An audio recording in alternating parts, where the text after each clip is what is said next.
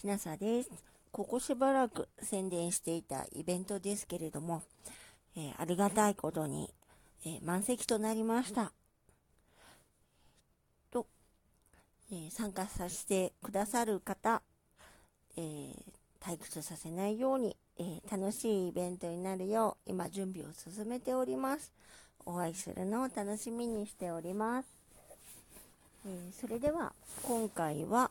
牧野富太郎自叙伝より可憐の妻です。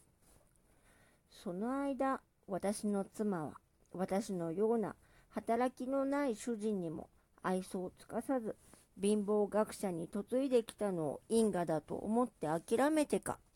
嫁に来たての若い頃から芝居も見たいとも言わず、流行の帯一本欲しいと言わず、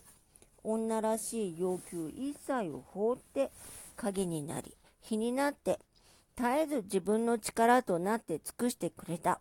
この苦境にあって、13人もの子供にひもじい思いをさせないで、とにかく学者の子として育て上げることは、全く並大抵の苦労ではなかったろうと、今でも思い出すたびにかわいそうな気がする。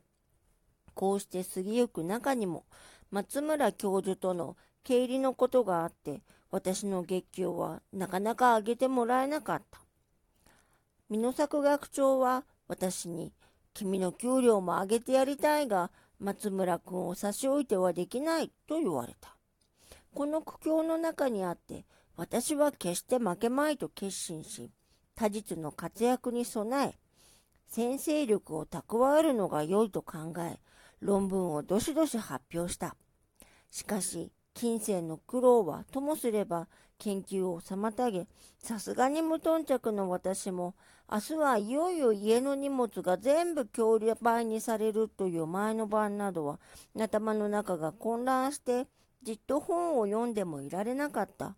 この苦しい時に、私は歯を食いしばりながら一心に勉強し、1000ページ以上の論文を書き続けた。この論文が後に私の学位論文となったものである。